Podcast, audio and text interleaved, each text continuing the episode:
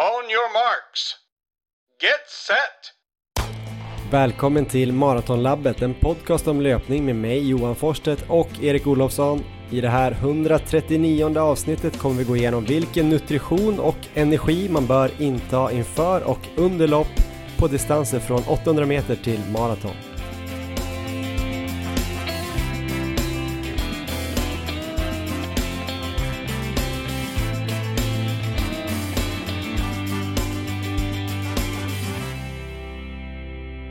Ja men då ska ni vara välkomna till avsnitt 139 av podcasten Maratonlabbet och idag kommer vi fokusera en hel del på nutrition eh, och då tänker vi då nutrition inför och under lopp på olika distanser från 800 meter upp till maraton och sen kommer Erik Olofsson du kommer tillägga hur man gör på ultralopp, typ 24 timmars lopp, eller hur Erik? Det ska jag försöka göra. Jag ska i alla fall berätta hur jag har gjort själv och kommer göra om två veckor.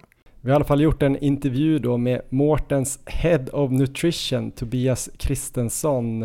Han eh, har ju träffat otroligt många fantastiska uthållighetsidrottare i sitt jobb där eh, på Mårten, där han har jobbat sedan 2017. Och han kan ju väldigt mycket om nutrition. Han har väl hjälpt dig lite grann Erik inför dina lopp. Jag har även bollat med honom några gånger. Eh, så det ska bli intressant att höra vad han har att säga om nutrition för alla de här olika distanserna då. Vi kommer också prata lite grann om Stockholm halvmaraton men först Erik så vill jag höra hur du har eh, tränat de senaste två veckorna. Senast pratade vi om eh, en vecka som var kanske, om inte livets bästa så i alla fall det här årets bästa träningsvecka. Nu har du typ tryckt in två lika bra veckor va? Ja, men det blev precis som jag hoppades där i förra avsnittet, att jag fick till två bra veckor till. Så just nu så är jag helnöjd med hur träningsupplägget går. Det är ju två och en halv vecka kvar till EM nu när vi spelar in. Så man kan väl säga att jag är inne på min sista tuffa träningsvecka.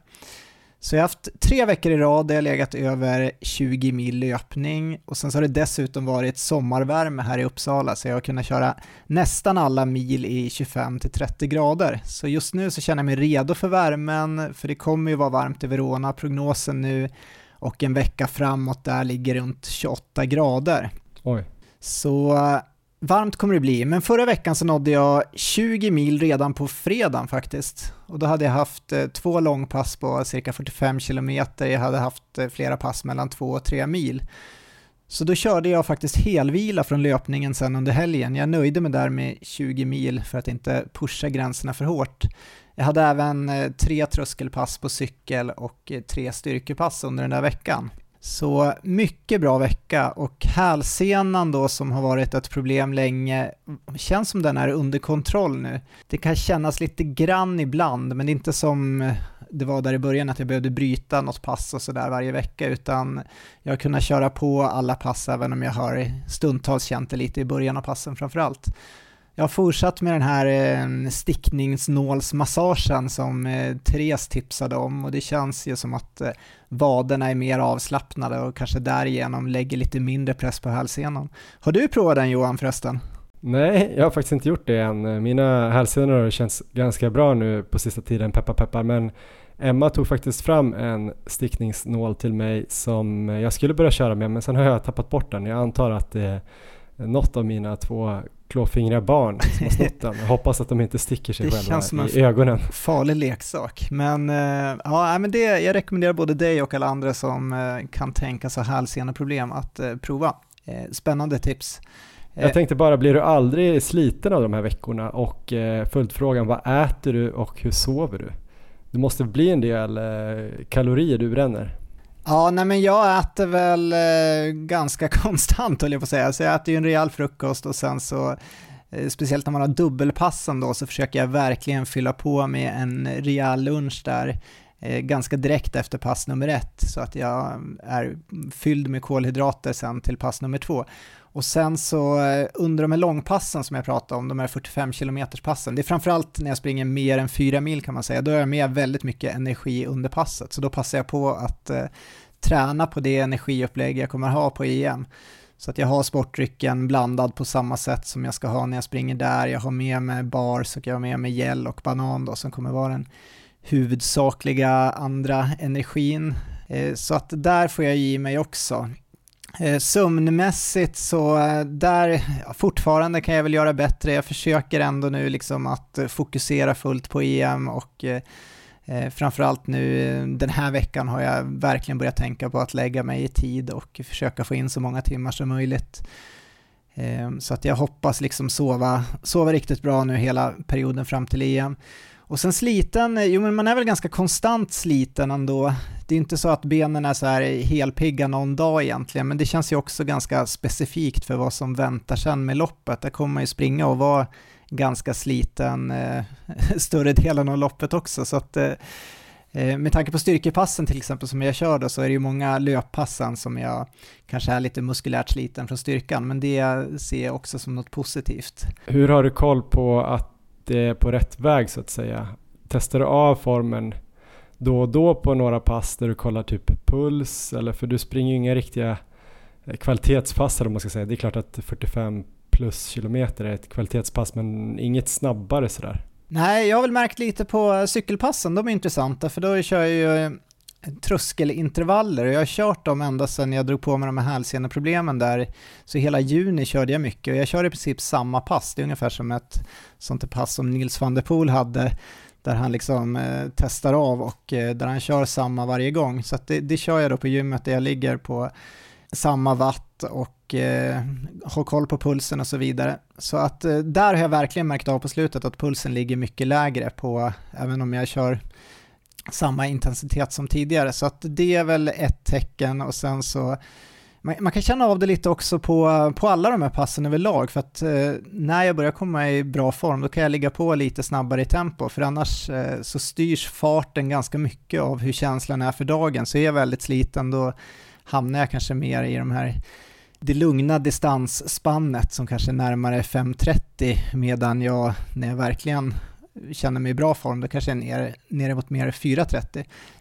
Så att det kan vara väldigt stora skillnader där från pass till pass. Och det har väl varit eh, veckor här på slutet när jag har eh, sprungit betydligt eh, snabbare på många pass utan att egentligen kanske tänkt på det. Så att formen känns verkligen som att den är på väg. Jag tror jag är i väldigt bra form redan nu så att nu gäller det bara liksom att göra alla bitar rätt hela vägen in. Och om man jämför med uppladdningen jag hade inför SM så har jag haft högre volym här sista veckorna, även om jag hade stora problem där i juni och sen så fått trappa upp eh, långsamt och med mycket tålamod så om man tar då de sista fyra veckorna här så kommer jag ha en betydligt bättre volym än vad jag hade inför SM.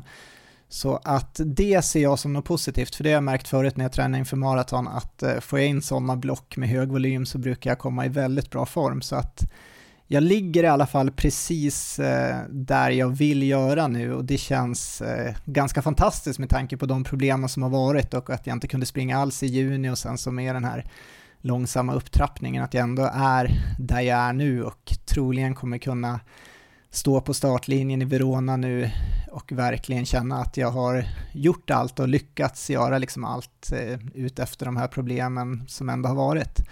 Ja, men jag är väldigt förhoppningsfull och det som återstår just nu, det är väl egentligen då den här värmeakklimatiseringen som jag nu ska föra in, som jag faktiskt eh, provade idag för första gången. Så det var, ett, det var ett spännande pass när jag var på gymmet Johan.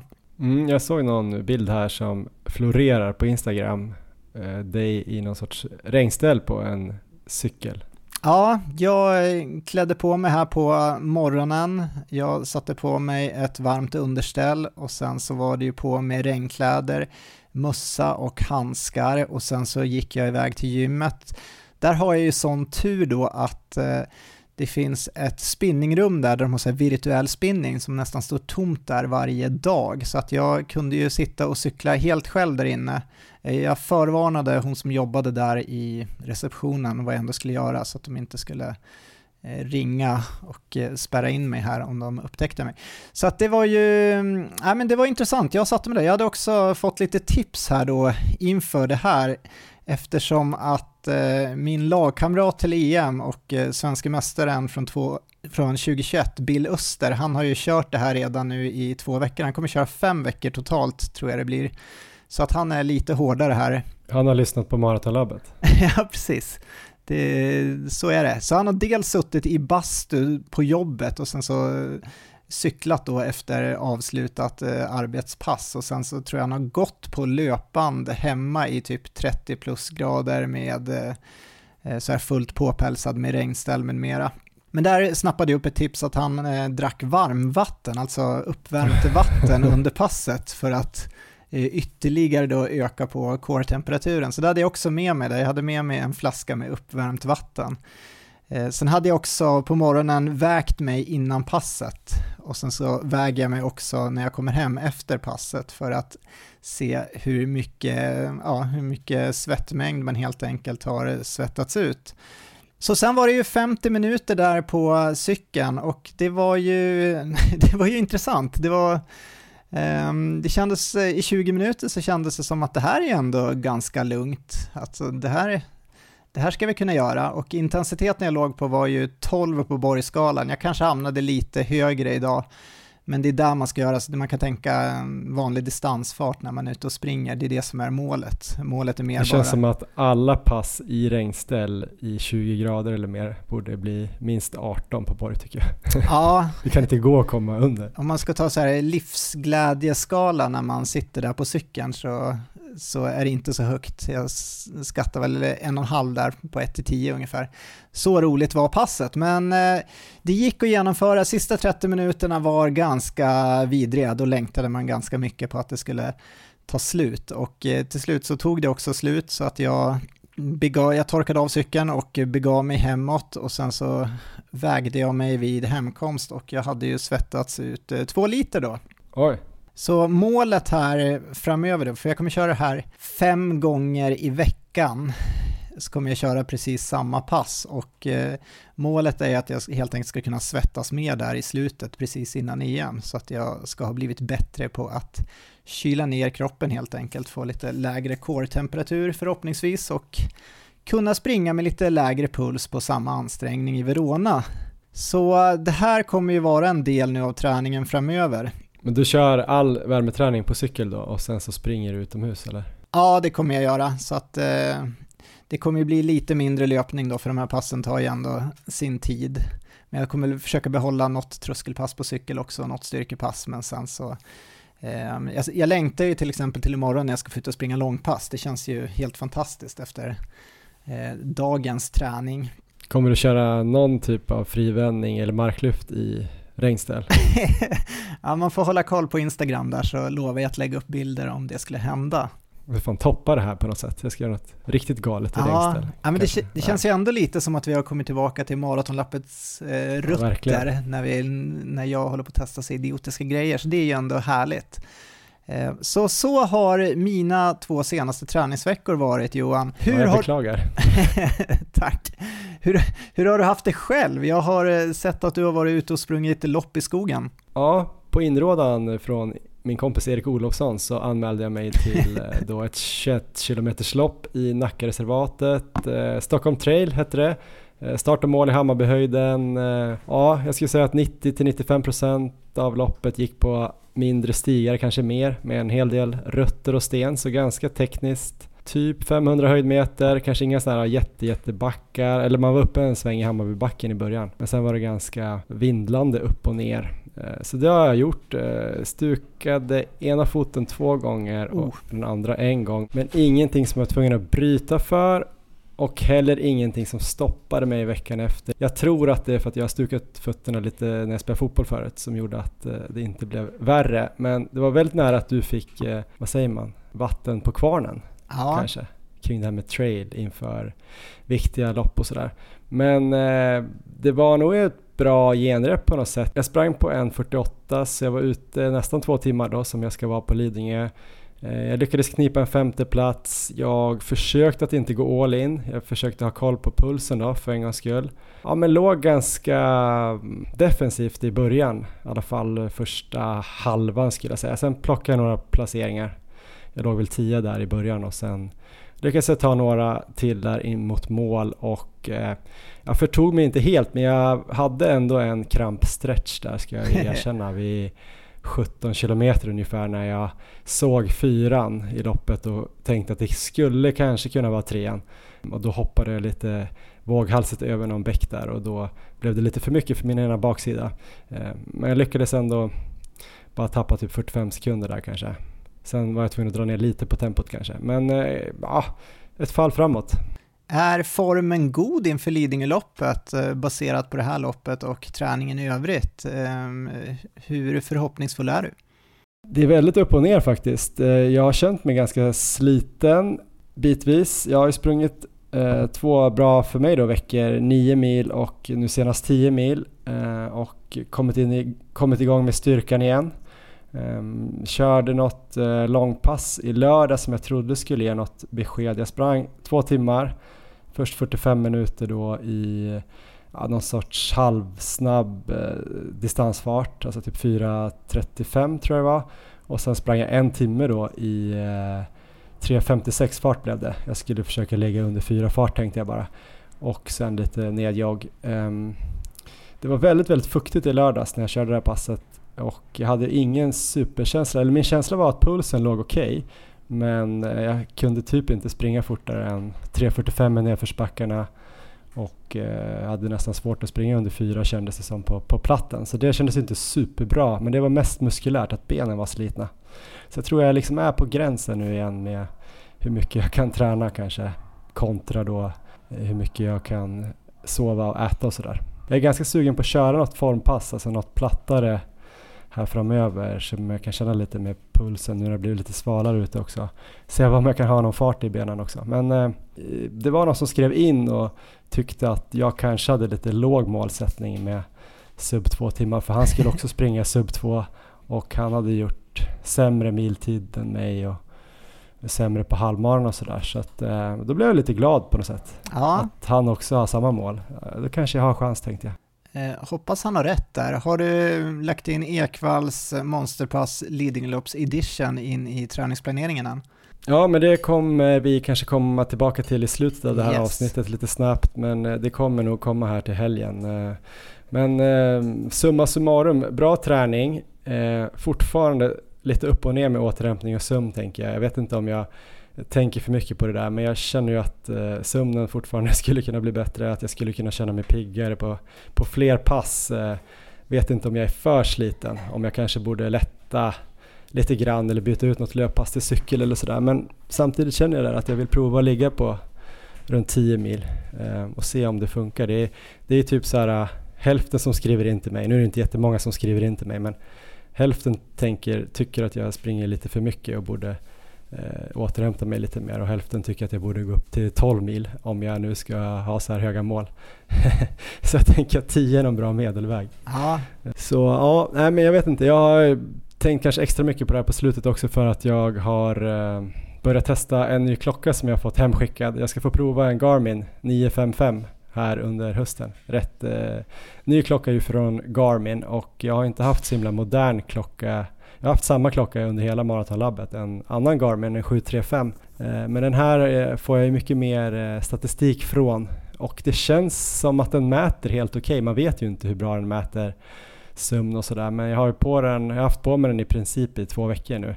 Och då får jag så här sömnregistrering, hur mycket jag har djupsömn, hur mycket jag sover, hur många gånger jag vaknar. Jag får någon så här training readiness, alltså ett betyg 0 till 100 hur redo jag är att köra. Man får lite så förslag på pass och man får se om man är stressad eller inte och sådär. Och sen väntar jag på någon sån här heart rate variability statistik som kommer eh, kunna säga då kanske om hur jag mår om jag börjar bli övertränad och sådär. Det där snackar vi lite om i ett avsnitt med Johan Rogestedt. Just det här heart rate variability. Men det kommer då statistiken när man haft på sig den i tre veckor. Spännande. Eh, så eh, ja, som sagt, jag vet ju inte, jag kan ju också lita till min egen känsla såklart. Man behöver ju inte vara slav under en klocka, men det kan ju vara ett komplement och jag har tänkt mycket mer på hur jag sover nu efter att den har börjat reggat. Är det någonting som har överraskat dig än så länge av det du har sett? Nej, men jag har varit ganska glad över att den ger ganska högt betyg till min sömn ändå. Jag har varit lite så här nojig för jag tycker att jag sover för kort Eh, Eh, och jag har ju flera uppvak i princip varje natt på grund av bebisar och annat. Men eh, jag har fått ganska hög eh, andel djupsömn i min sömn. Så jag får ganska bra betyg ändå. Så att jag verkar vara så pass trött i alla fall när jag sover. Så första halvan av mina sju timmar eller vad det kan bli så har jag ofta runt två timmar eh, djupsömn. Och det ska vara ganska bra ändå. Så jag tänker att jag ändå får hyfsat bra återhämtning. Så det har blivit lite mindre stressad över det där med sömnen. Men vi får väl se Erik, eh, mycket sådana där tankar om man skulle kanske eh, gå ner i träningsmängd och få bättre avkastning och bli bättre eller om man skulle som du då träna och bli ännu mer sliten och träna mycket och kanske utvecklas på det sättet. Eller då kanske bara göra något helt annat, cykla airbike eller assaultbike som Jonas Glans eller något det är svårt det där, det är ju hela livssituationen som styr. Det är klart, jag tror ju på att eh, springa många mil och det ger ju resultat, men då måste ju också förutsättningarna finnas med, med eh, livet runt omkring med familj och återhämtning och sådär. Så att eh, det är ju ett komplicerat pussel, men ja, jag hoppas väl här framöver ändå att vi ska få se dig på en hög löpvolym ändå. Det tror jag kommer ge mycket. Ja, men jag håller på att skruva på allt det här nu så ska jag få till det. Men man blir lite deppad där när klockan gav mig 90 timmar i återhämtningstid efter det här långpasset i lördags. Det är typ eh, fyra dygn. Jag vet inte om den menar innan jag får köra lite hårdare igen men eh, vi har ju sprungit och den här återhämtningstiden har ändå sjunkit så att eh, ja, det kanske är att jag får köra lugna pass, jag vet inte. Men ja, ja kul med en ny klocka i alla fall. Ja, Erik, vi har några kommersiella meddelanden här i den här podden också. Vi hoppas att de ska vara av intresse också och inte bara kännas som någon reklam. Vi har några samarbetspartners som gör den här podden möjlig och det tycker jag eh, både vi och ni lyssnare kan eh, uppskatta. Dels har vi då Löplabbet som är vår kära samarbetspartner som har haft med oss länge. Sveriges största och bästa butikskedja för löpare med åtta butiker, och också hemsidan då löplabbet.se. Och eh, om ni går in där Erik, har du varit inne där på sistone? Ja men det har jag varit. Jag har spanat lite efter både skor och eh, lite energi faktiskt. Ja, det finns ju mycket där och då alltså på www.looplabbet.se så kan ni just nu i alla fall nu spelar vi in det här på tisdag, det är möjligt att de ändrar om på första sidan där tills det här släpps på torsdag. Men ni kan antagligen läsa om tre spännande grejer där. Dels är det The North Face som i samarbete med bland annat Löplabbet då anordnar fem trail sessions. Något för dig Erik. Där man får prova North Face skor och så får man tekniktips av Elisabeth Persdotter Westman som är en duktig traillöpare och simspringare. Under september anordnas eh, fem sådana här, det är svårt att säga det här Erik, sessions. Fem sådana här tillfällen. Svårt namn de har valt. En i Malmö, en i Göteborg och sen tre i Stockholm då, på olika ställen i Stockholm. Eh, det är helt gratis att vara med på det här så gå in nu och anmäl er till det här. North Face har ju också släppt en ny kollektion som är designad av en spansk konstnär som heter Fernando Elvira. Så eh, om ni vill ha in mer kultur i er löpning så kanske ni ska satsa på att köpa den här Elvira-kollektionen och eh, den är inspirerad av upplevelser kring UTMB. Eh, inte den senaste upplevelsen här då med Kilians superrekord men tidigare upplevelser. Så in och kika på det. Och sen en kort sista grej Erik. Nu finns ju den här New Balance Fuel Cell Supercomb Trainer mycket svåra namn här nu. Den finns inne på Löplabbet och det är en mängdträningssko med kolfiberplatta som är så här överhög. Den är 47 mm i hälen, eh, 39 i framfot så 8 mm dropp. Inte tillåten som tävlingssko men den ska vara väldigt skonsam att springa i. Tävlingslik känsla också men eh, vad tror du om den här typen av skor? Jag tror Adidas har väl någon som heter Prime X som jag sett folk springa i. Ja men exakt, när vi spanade på skor nu inför EM så var ju det den enda som inte var tillåten då, för den var ju för hög och de är gjorda bara för träning. Jag är jättesugen på att prova, jag har inte provat någon av de här, men det känns ju superspännande och eh, rent teoretiskt så tror jag ju på det, just att springa i en sko på träning som eh, är mer skonsam och eh, kanske kan hjälpa med återhämtning och så vidare, gör att man blir lite mindre sliten. Så um, teoretiskt så gillar jag tanken och jag är väldigt sugen själv på att testa. Mm. Gå in och kolla den på www.löplabbet.se. Sen har vi ett annat eh, klädsamarbete Erik med danska företaget Saysky. Precis, eh, det är alltså ett danskt klädmärke inriktat på löpning som startade i Köpenhamn 2013 och grundaren heter Lars C. Pedersen. Han var vindsurfare, han tävlade fem år i världskuppen och sedan började han springa och gjorde bland annat en Ironman på Hawaii. Och som vindsurfare och surfare så jobbade han mycket ihop med märken som Quicksilver, O'Neill och Rip Curl. Och när han sprang sitt första maraton då i surfshorts och linne så insåg han att han behövde riktiga löparkläder, men när han sedan skulle gå och köpa det så tyckte han att allt var väldigt lamt. Så då fick han den här idén att skapa ett eget märke som förde in mer livsstil och influenser från den världen han kommit från tidigare. Så han ville helt enkelt ha en kollektion som mer reflekterade hans vardagliga livsstil och det blev starten på Saysky. Och vi hade ett samarbete med Saysky 2020 där vi fick testa kläder från deras kollektion. Och det har för mig varit mitt absoluta favoritmärke när det kommer till löparkläder och en stor anledning att vi nu återupptagit det här samarbetet. Jag har sprungit otroligt mycket i Saysky under de här senaste två åren.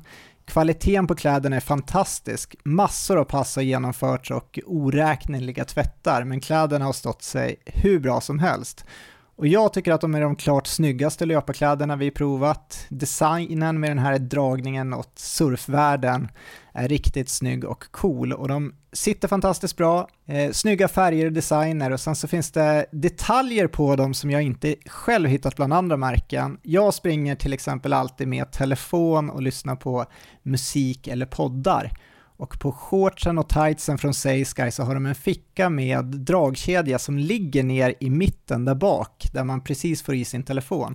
Och den skumpar inte när man springer så, och det är ingen risk att den ramlar ur eftersom det är dragkedja. Så smidigaste möjliga sättet att få med sig telefon på passet.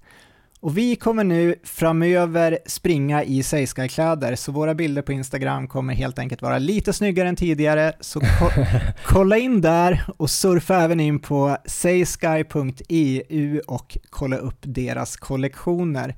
Det stavas alltså S-A-Y-S-K-Y.eu. Och vi har nu även glädjen att få ge ut en rabattkod på 15% till alla lyssnare med koden Maratonlabbet15, alltså Maratonlabbet med små bokstäver och 15 med siffror, får ni 15% på hela deras sortiment. Koden gäller till och med 11 september, så skynda er in och handla snygga löparkläder där inför hösten. Yes, vi har också ett meddelande från maratongruppen och specifikt då Stockholm halvmaraton. Eh, det här eh, meddelandet lyder ungefär så här. Alla borde ta vår 20-procentiga rabattkod och anmäla er till höstens stora löparfest inne i Stockholms stad. Ja, nämligen då Ramboll Stockholm halvmaraton. Det här anrika loppet går av stapeln 17 september. I år är loppet tillbaka på originalbanan. Alltså det är start och mål utanför Kungliga slottet i Gamla stan. Och sen går banan genom fyra stadsdelar. Norrmalm, Kungsholmen, Södermalm och så i mål då i Gamla stan igen. Eh, det är ett mycket trevligt lopp, en fin bana som vi båda har sprungit flera gånger med blandat resultat får vi väl säga. Eh, vi kommer återkomma mer till det här loppet i slutet av avsnittet då vi ska intervjua en av loppets ambassadörer. Eh, då är det Norrmalms representant Daniel Åkerlund som siktar på sub 1.25. Han ska berätta hur han ska få till det och vi kanske kommer tipsa lite om hur ni som ska springa borde göra. Expot och nummerlappsutdelningen är också tillbaka i Gamla stan i år, inte ute i eh, Mall of Scandinavia. Koden ni ska använda för att anmäla er är RSHM20, alltså Ramboll Stockholm halvmaraton. HM20 med siffror då. Koden ger 20% rabatt och är också giltig fram till och med söndag då 11 september. Nu hoppas jag att ni är redo för en mycket spännande och ganska nördig intervju med det svenska succéföretaget får man väl ändå säga. Mårtens eh, Head of Nutrition Tobias Kristensson han har hjälpt några av världens bästa uthållighetsidrottare med nutritionsupplägget och han tar också in info från eh, Sveriges just nu bästa 24 timmars löpare Erik Olofsson. Eh, så han eh, får träffa många fina atleter. Här kommer i alla fall Tobias Kristensson som kommer att prata om nutrition innan och under lopp på distanser från 800 meter upp till maraton. Varsågoda. On your marks. Get set. Ja, men då ska jag säga varmt välkommen till eh, Tobias Kristensson, Head of Nutrition på Mårten. Hur är läget Tobias? Ja, tjena Johan. Eh, jo, det är full fart egentligen på, på alla fronter på Mårten. Som du kanske hör så har jag en eh, förkylning, en knalltuff förkylning och den kommer ju extremt olägligt. Av flera anledningar egentligen. Ja, en anledning är att du ska springa Berlinmaraton. Ja, men exakt. Jag har ju tänkt att, att kapa Kipchoges världsrekord egentligen, så det, det här kommer ju extra olägligt i min, i min uppladdning. Men eh, ja, så, så är det väl. Du, du och Erik har ju, har ju bra erfarenhet av hiccups i en uppbyggnad. Ja men precis, vi brukar jobba med dramaturgi så det är perfekt att ha någon, någon dålig vecka här. Du hinner ändå rädda upp det. Du kanske har någon hemlig produkt där på Mårten som du kan ta för att få lite extra, några extra procent på loppdagen också, vad vet jag. Ja, men exakt, verkligen. Men Head of Nutrition på Mårten då, vad är din bakgrund då lite kort innan vi går igång och snackar om nutrition för olika distanser? Mm. Då är min, man kan säga, min sportbakgrund i, är i fotboll. Och jag flyttade tidigt egentligen till Göteborg för att satsa på fotboll och, och började spela med Örgryte IS och gjorde det i men, fem, sex säsonger och gjorde några blygsamma matcher i Superettan innan, innan jag fick lämna när vi gick upp i Allsvenskan 2000, var det 2008 eller liknande. Eh, sen slutade jag ganska tidigt med fotboll när jag var 22-23 år. Och så började jag egentligen plugga stenhårt egentligen, dedikera mitt liv till, eh, till studier och, och har pluggat egentligen i Göteborg framförallt inom kostvetenskap och klinisk nutrition. Och sen har jag ytterligare en, en masterexamen i, i idrottsvetenskap. Och så har jag kompletterat det med ytterligare utbildningar i idrotts, idrottsnutrition och så vidare. Sen hamnade jag på Mårten ja, eh, tidigt 2017, så jag har varit där i, i, snart sex år. Och det har varit en, en grym resa kan man säga på, på många sätt. Det har fått liksom världen som, som lek, lekplats och spelplan egentligen. Och vad ska man säga, det, mm, för att beskriva min roll där så har jag två huvudsakliga uppgifter på Mårten. Dels i det vi kallar Athlete Management, alltså egentligen supporta de atleterna som använder produkterna. Och i och med det så kommer jag i kontakt med de absolut råaste idrottarna på, på den här planeten. Och min andra del, eller min andra roll på Mårten är inom forskning och utveckling egentligen. Försöka då skapa nya produkter till nutritionsindustrin egentligen. Så det är en väldigt, väldigt eh, fin roll egentligen. Jag har ena benet på fältet med idrottare och andra benet i, i forskning och utveckling egentligen. Vilken är den mest imponerande atleten du har träffat då? Utan att nedvärdera någon annan. Ja, men det är ju många. Alltså, de har ju några kännetecken, alla de här egentligen, att de har några karaktärsdrag som är unika för dem. Men jag har ju träffat Kipchoge och Kilian Jornet och Nils van der Poel och Sebastian Samuelsson och Christian Blumenfelt i triathlon och Mo Farah och allt mellan himmel och jord egentligen. Det är fantastiska namn du räknar upp. Hur kommer det sig att de jobbar med er? Ja, det undrar jag också ibland när jag går och lägger mig. Liksom. Men eh, man kan säga att ambitionsnivån var tidigt på Mårten att slå globalt. Eh, så man hade liksom ett, ett system uppsatt redan från början att kunna sälja i USA och globalt egentligen. Eh, och man hade stor, stor tilltro eh, till de här produkterna då, och den här hydrogelteknologin som, som Mårten just nu har patenterat som vi är ensamma om att, att använda egentligen. Och där har vi haft den liksom lyckosamma positionen att många av de här idrottarna jag nämner här har faktiskt vänt sig till oss och egentligen genom natural selection valt Mårten som deras nutrition och har velat börja jobba med oss. Så det har varit helt sjukt egentligen och i dagsläget så har vi nog skaffat oss en så pass global position egentligen, aktad position att man kan, eh, att jag till exempel kan resa ut till vilken idrottare som helst egentligen och, och operera på fältet kan man säga. Du skickade ut en liten tabell här kan man väl säga inför intervjun eh, där du har då fått in lite information från ja. några spännande svenska namn också. Jag vet inte om jag får nämna alla, jag tror det. Jo, då, de, vi... gav tummen, de gav tummen upp. ja, men det är bra namn som eh, ni jobbar med. Andreas Kramer, Rogestedt, Samuel Pilström, Andreas Almgren, Ola Ahlberg, Mustafa Mohamed, David Nilsson, Karolina Wikström. Det är några duktiga löpare där som, som har gett lite info till dig här som vi förhoppningsvis får höra mer av i intervjun här. Det är hela, hela spannet egentligen och jag hoppas vi kan eh, förmedla det på ett bra sätt. Hur de använder det men också varför de använder det i olika situationer. Här. Innan vi går in då på olika specifika sträckor och vad man kanske bör inta inför loppet och eventuellt under loppet. Eh, vad är viktigast av alla de här olika nutritionsgrejerna? Vi pratar, kommer ju prata om kanske koffein, kolhydrater, nitrat, bikarbonat, kanske beta-alanin, i alla fall prata om det. Sen, sen får vi se vad man ska använda. Men kolhydraterna kanske är det viktigaste ändå, eller? Ja, om man, om man backar lite, lite och zoomar ut så är jag väldigt, väldigt intresserad av nutrition generellt kan man säga. Och det nämnde vi inte här i början, men utöver Mårten så är jag kostrådgivare sedan många år tillbaka eh, på ett individuellt plan och har jobbat med ja, men, IFK Göteborg och flera fotbollslag här i, i Göteborg och är just nu kostrådgivare på ett elitprogram här i Göteborg där 25 stycken eh, aktiva ingår, bland annat då Andreas Kramer och, och Vida Johansson och så vidare. och Så mm. vidare.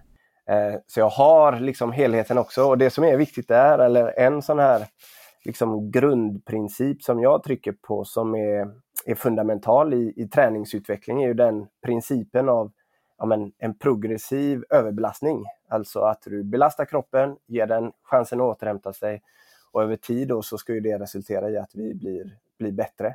Och i det här paketet då så krävs det ju framförallt då kolhydrater för att kunna belasta kroppen, stressa kroppen, men också återhämta sig från, från en belastning. Och det man kan säga mer, jag, jag har blivit mer och mer kan man säga ortodox och, och renlärig i min eh, kostfilosofi de senaste åren och det har ja, men fått egentligen från sådana här extremer som Nils van der Poel eller den här triatleten Christian Blumenfeldt och så vidare. Och många gånger så är faktiskt det energiintaget kanske den begränsande faktorn för träningsutveckling. Mm. Och tänker man på det liksom så, så är, liksom korrelerar alla näringsämnen med energiintag. Jag läste eh, liksom artiklar så sent som i morse om, om järn till exempel och då har man kommit fram till siffror om att ja, men, järnintaget är ungefär 6 milligram per 1000 kilokalorier. Så det krävs ett energiintag för att ens ha chansen att få i sig tillräckligt med järn. Så det är många, det, jag skulle tro att det många gånger är det som är begränsningen. Och, och så återkommer jag till det liksom att eh, energiintaget är det absolut, absolut viktigaste. Och det kan man konstatera från mina år på Mårten också egentligen att det är liksom kolhydrater är liksom, det kan nog rädda många idrottares liv nästan. Och det har jag sett liksom återkommande hos världsidrottare. När de är mer systematiska med kolhydrater i sin träning så leder det ofta till bättre träningskvalitet och, och mer kvalitativ återhämtning och så vidare och bättre kontinuitet i längden. På vilket sätt eh, inspirerade Nils van der Poel och Blumenfeldt på det här planet? Nej, men det är att de, de är, är mindre, kan man säga, intresserade av små, små detaljer kan man säga. Alltså det spelar ingen roll, nu raljerar jag lite här, men det spelar ingen roll om man äter nyttigt liksom, för fyller du inte energiintaget och, och dagens energiförbrukning så, så får du väldigt svårt att, att bedriva stenhård träning över tid. Ja, en grundbult i, i deras kosthållning verkar det som är liksom verkligen kvantitet, inte stirra sig blind på att äta för nyttigt, för det, det, det kan många gånger få kraftigt motsatt effekt egentligen. Just det. Ska vi gå in lite grann på eh, olika distanser och vad, vad litteraturen och du och ni och idrottarna säger om vad man bör ta in innan ett lopp och under träning kanske och inför ett lopp? Ja men precis och jag tror det är viktigt här Johan alltså, att understryka att det, det är ofta kolhydrater man pratar om. Mm. Det är ju det hu huvudsakliga bränslet för högintensiv ansträngning. Och anledningen till att det är kolhydrater är superviktigt är att det både kan användas i aerob energiomsättning men också i anaerob energiomsättning. Och en annan huvudanledning till att det är så viktigt är ju för att vi har begränsade förråd. Och ska vi liksom ha tre nyckelpass, tuffa nyckelpass i veckan eller liknande, så gäller det att fylla på. Och många gånger så är det det som är, är målet för många av de här idrottarna du räknar upp. Det är att se till att ha liksom det man kallar hög kolhydrattillgänglighet inför sina nyckelpass.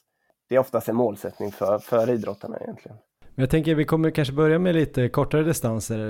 Vi behöver inte dela upp det exakt så, men det blir ju lite naturligt kanske, för det finns ju några distanser som det kanske är svårt att inta någonting överhuvudtaget under själva loppet. Jag tänker kanske från 800 meter upp till 5000 i alla fall är det väldigt sällan man överhuvudtaget funderar på att ta något under loppet. Däremot inför loppet kan man ju göra mycket och sen under träningar såklart. Men om vi börjar på 800 meter då.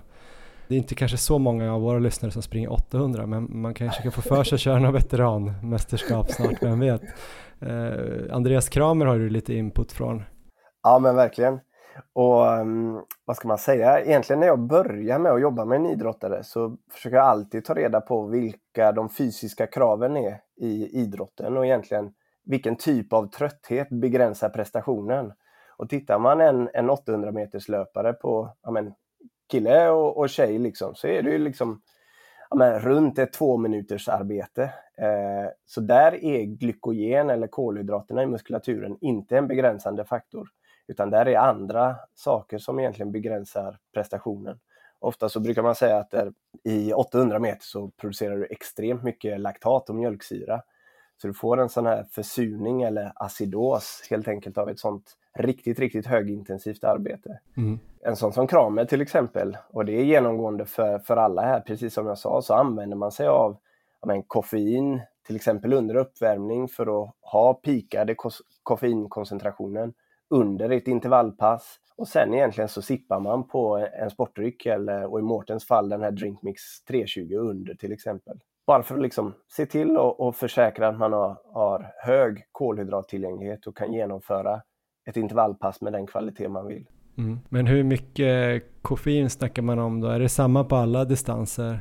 Och är det samma tid inför ett, ett lopp eller en träningspass? Ja, men det är det ju. Och, och de vetenskapliga riktlinjerna som finns just nu brukar föreslå då ett intervall mellan 3 till 6 milligram koffein per kilo kroppsvikt. Så har vi en 70 kilos manlig löpare till exempel så är det liksom mellan 2 och 400 milligram koffein. Och det ska då intas kanske ja men, en timme innan ungefär. För det tar ungefär en timme för den här upptaget att ske och att nå en, en peakkoncentration egentligen. Mm. Du pratade lite om försurningen där på mm. laktat och sådär på 800 meter kanske även man kommer känna det en del på 1500 också. Eh, bikarbonat läser man ju om ibland att det ska på något sätt höja pH-värdet i kroppen så att det kanske tar längre tid innan man blir försurad om jag har fattat det rätt. Eh, är det någonting som de här jobbar med och jobbar ni någonting med det? Ja, det här har vi tittat eh, i detalj på när det gäller bikarbonat. Och eh, vi har faktiskt haft ett projekt igång de senaste ja, nästan två åren. Mm. Um, och det Mårten kan man säga gör, till skillnad från många, många andra nutritionsföretag världen över, det är att vi försöker bedriva egen forskning. Liksom in-house och på fältet försöker ta reda på hur det verkligen funkar. Och, och där investerar vi tidigt i ett sånt här blodgasinstrument för att mäta pH mm. och mäta bikarbonatkoncentration vid intag men också utan intag. Och där följa liksom vad som händer och sker. Och precis som du säger, liksom, när Andreas Kramer kommer ja, men, vinner semifinalen i, på, på EM här liksom, så går han säkert i mål och har närmare 20 millimol i laktat. Och det innebär att han har fått liksom en, stor syraproduktion också. Hans pH har störtdykit i både inne i cellen men också utanför cellen. Och där har bikarbonat då sin, sin mekanism eller sin funktion egentligen. Och egentligen försöka se till att bevara pH i muskelcellen så länge som möjligt egentligen. Och den stora följdfrågan då, har Andreas Kramer inför EM ätit bikarbonat? Vet du det? Ja, men han har absolut eh, test, testat det. Definitivt mm. så. Han har varit en av dem som vi har liksom experimenterat med lite här i Göteborg då. Just det. Ehm, så definitivt så. Jag vet inte hur långt ni har hunnit med det här och hur mycket du får säga, men du har hintat till mig att det finns ju några OS-medaljer som också kanske har tagits med bikarbonat från Mårten i kroppen. Ja, men exakt. Och jag kan nog, om, om vi lyfter blicken utanför Sverige åtminstone, det kan vi börja med. Och då signade vi tidigt ett sånt här innovationsavtal med cykellaget Jumbo Visma. Och det är ett av de absolut främsta cykellagen på den här World Tour-nivån. Och de var tidigt liksom och testade en prototyp och jag har varit ner till både Sierra Nevada och, och Teide och så opererat kan man säga då med det här instrumentet. Och där har vi då fått indikationer på hur det funkar och, och hur kroppen fungerar med bikarbonat och så vidare. Och där, och där kan jag faktiskt säga att, är, att vi har indikationer och, och vissa fynd då, som inte finns eh, beskrivna i vetenskaplig litteratur som blir eh, extremt spännande att, att följa upp i framtiden här. Just det. Och, och precis som du säger, i, i dagsläget så har vi, eller så kan man säga att den produkten vi har försökt att utveckla har en väldigt, väldigt stark eh, meritlista där det är många, många eh, OS-guldmedaljörer faktiskt som har använt den här prototypen och så vidare. Mm. Så mer kommer, du kommer kunna få tillgång snart eh, Johan. Mm, jag behöver lite, någon boost känner jag. Ja, kanske, kanske, kanske till och med att du följde det här UTMB som var i helgen här, där, där Kilian Jorné vann. Absolut, jag tog i alla fall in den fantastiska vinnartiden. Ja, exakt. Det är helt sjukt. Men där, där spred det sig på sociala kanaler och sociala medier att han intog en slags eh, märklig produkt. Och det var faktiskt Mårtens eh, okay. bikarbonatprodukt. Och det, det är ett, ett helt, kan man säga, outforskat fält. Faktiskt användning av bikarbonat i eh, ja, helt andra applikationer än, än just de här med Andreas Kramer på 800 meter till exempel. För det har man ju hört att det är kanske upp till 5000 meter som som det ska ge effekt och vara viktigt just för det här med mjölksyran och sånt där. Men killen sprang ju nästan 20 timmar.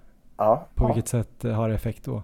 Ja men exakt. Och det är det här som inte finns beskrivet. Och det är det som är väldigt, eller väldigt spännande med Mårten. Hur, vi kan eh, jobba explorativt och verkligen utforskande egentligen och, och, ställa de här frågorna som ännu inte är besvarade. Men det kan man ju tänka sig, bara man ser på UTMB där när, när de har långa, långa klättringar till exempel så ligger ju de säkert extremt nära och försöker ja. kontrollera sin tröskel och, och mjölksyraproduktion. Just det. Och kunna förbättra den lite kanske eller ha en extra liksom buffermarginal för syra. Mm är troligtvis till godo. Men sen har, vi andra, andra liksom fynd och indikationer på att eh, bikarbonat kan vara någonting vid till exempel tröskelpass och så vidare också. Egentligen där man ligger submaximalt och inte har en ackumulering av, av, av laktat eller mjölksyra egentligen. Eh, där det också kan vara, finnas en applikation för, för det helt enkelt. Mycket spännande Tobias, ja, vi får ja. se vad som kommer fram här. Eh, en annan grej som många pratar om, i alla fall motionärer och som kanske inte ger samma effekt på vältränade individer, men nitrat. Eh, mm. Vad tänker du kring det? Kanske generellt för alla distanser egentligen, men just på de här kortare distanserna, är det någonting som kan ge effekt tror du? Ja men exakt, alltså när man tittar på tittar i litteraturen egentligen så är det ja, men väletablerat att nitrat fungerar och att det har en sån här kärlvidgande förmåga och egentligen hjälper till, ja, men, till löpekonomi och så vidare. Bättre syretransport och sådär. Och det är också väletablerat att över en viss träningsgrad eller tävlingskaliber så, så verkar det ha, inte ha effekt.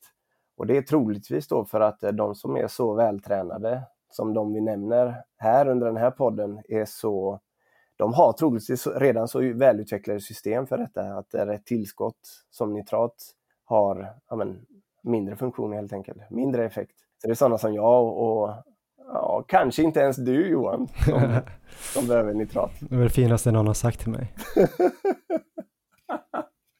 Exakt. Men jo, men nitrat är, är intressant, definitivt. Men för många lyssnare skulle det vara väldigt intressant i alla fall.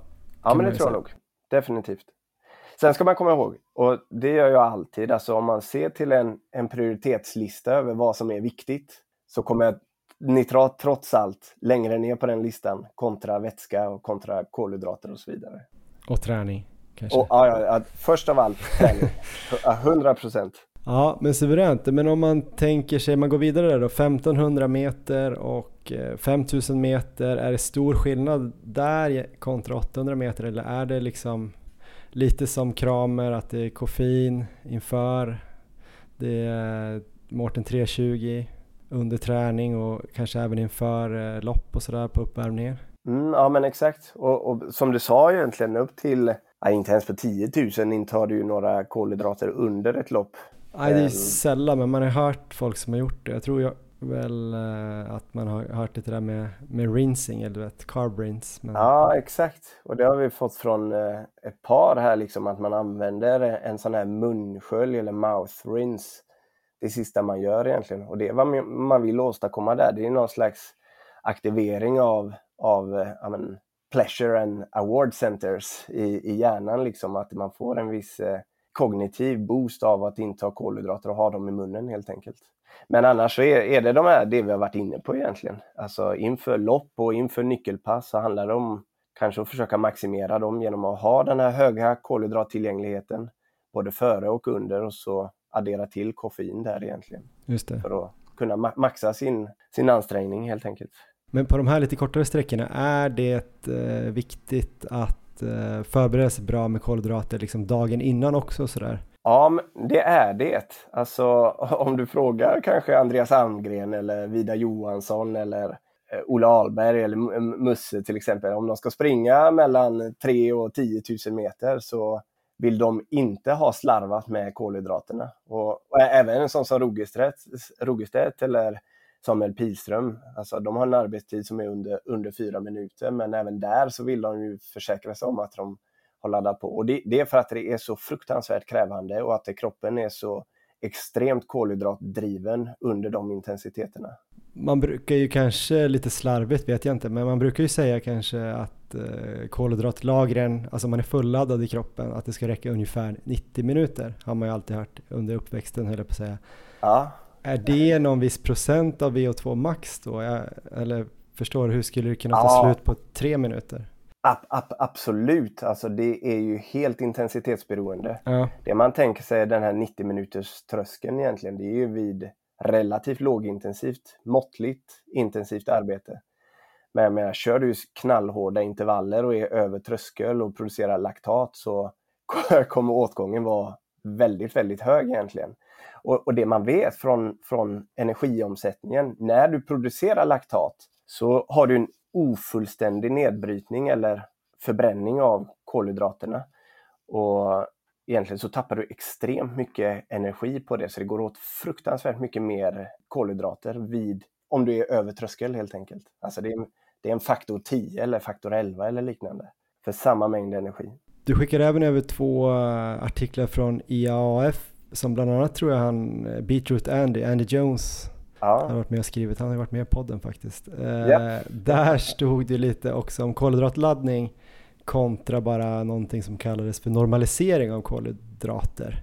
Ja. Och när var det liksom, nu föregår jag de här nästa distanserna men vi kommer tillbaks, men eh, kolhydratladdning var främst då upp mot maraton och då var det, då var det ungefär två dygn man skulle äta runt 10-12 gram kolhydrater per kilo kroppsvikt. Ja men precis.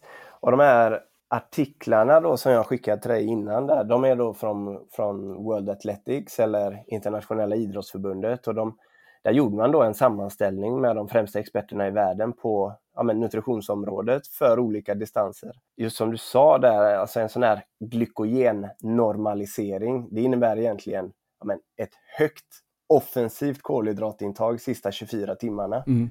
Och det kan då vara inför en 10 000 meter eller för en halvmara. Och tittar man på de mängderna som faktiskt krävs där för att uppnå de här kolhydratmängderna så behöver man vara offensiv helt enkelt. Mm. Um, och då, ja, men då är det gärna då kolhydrater i flytande form och, och gärna det vitaste du kan hitta i skafferiet. liksom. Vitt ris och vitt bröd och, och så vidare och så vidare. Och där gör ju många motionärer, eller ja, även eliten egentligen, det stora rookie-misstaget egentligen att äta mer mat. Men det man ska äta mer det är ju mer kolhydrater specifikt. Och um, dessutom då hålla nere fiberintaget är en sån här viktig faktor som framhålls många gånger. Dels för att det då ger ja, men, bukfyllnad, att du blir mätt tidigare, men också då bidrar till så här, ja, men, fibrer egentligen som binder vatten i tjocktarmen och kanske då bidrar till en, en viss liksom, viktuppgång och så vidare. Och det, kan, det är ganska stora mängder som, som krävs även inför 10 000 meter halvmara. Inför en, en, en mara då, en, en liksom så här textbok kolhydratuppladdning, den, den ska då pågå i ja, 36 till 48 timmar och vara fortsatt offensiv egentligen. Enligt de här principerna att dels så har man ju en tapering eller att du drar ner träningsbelastningen och att det möts liksom av kanske lite då ökat intag av kolhydrater från flytande kolhydratkällor och från då liksom mer processade kolhydratkällor. Men så egentligen från 800 meter upp till halvmara så eh, ja, kanske man rekommenderar ändå någon typ av glykogennormalisering då, eller laddning, i alla fall sista dygnet. 7 till 12 gram per kilo kroppsvikt. Ja. Hur skulle du rekommendera att man får i sig det? Du sa att man inte skulle äta mer, men om man äter som vanligt ungefär då, kanske ta bort lite fett, kanske ta bort lite protein, kan man liksom dricka 3 Mårten 320 vi hade Sofia Sundberg med här för några avsnitt sedan. Ja. Hon propagerade ju för juice. Ja. liksom bara går att dricka resten? Så kan man dricka liksom 400 gram kolhydrater eller blir det för mycket vätska ja, då? det kanske? blir rätt mycket. Men, men, eh, men ja, absolut. Alltså många, även elitidrottarna Johan, som jag jobbar med individuellt, många gånger i, i deras dagliga kosthållning så har de inte chansen att nå, nå upp till de här nivåerna egentligen som krävs. Utan då liksom, ja men ett bra kolhydrattillskott. Det är faktiskt, ja men det är verkligen grädden på moset eller, eller det extra som, som krävs för att få i sig. Och en sån här Mårten 320 till exempel, ja men det är 80 gram kolhydrater. Och jag som då väger 80 kilo så är det 1 gram per kilo Tobias. Och för min del, ja, jag behöver sätta i mig kanske ett par, tre sådana för att ens ha chansen att, att få i mig de mängderna som krävs. Just det. Hur gör Musse då som du dessutom jobbar med va, där på Mårten? Ja, Musse är ju duktig. Han, eh, han jobbar på Mårten ja, och han eh, stoppar jag alltid liksom när han är på kontoret och, och snackar här. Eh, ja, både skit och, och eh, nutrition egentligen. Men Musse använder till exempel då ja, 320-mixen dagen före som en del i hans kolhydratuppladdning. Musse är tack och lov lite lättare än vad jag är så en 320 innebär ju mer gram per kilo Musse än än, än en 320 för mig. Och han har gjort det här så pass länge och eh, Musse är så pass erfaren egentligen att eh, hans normala kosthållning innehåller så pass mycket vanemässig kol kolhydrater så bara han gör små, små tillägg egentligen med, med 320 till exempel så är han ganska hemma där. Men sen fortsätter det dagen efter egentligen eller på tävlingsdag och, och, samma där. Där är teorin då att det leverns lager av glykogen har tömts under natten till kolhydrat eh, eh, vävnader, inklusive hjärnan under natten. Då. Och framförallt kolhydraterna på tävlingsdag handlar om att dels toppa upp lite, lite muskelglykogen men framförallt då fylla leverglykogen med kolhydrater. För att ha den här höga kolhydrattillgängligheten. Där då, om man tänker att man ska köra ett eh, tidseffektivt långpass som familjefar lördag morgon Ja. Eh, men vill förbereda sig riktigt bra, kanske ett nyckelpass inför Mara eller så. Käka mycket kolhydrater då dagen innan. Räcker det då sen att ja, liksom fylla på då så att levern får sitt och kanske toppa upp lite i musklerna? Räcker det liksom att dricka Mårten 320 eller juice en timme innan och sen sticka iväg eller?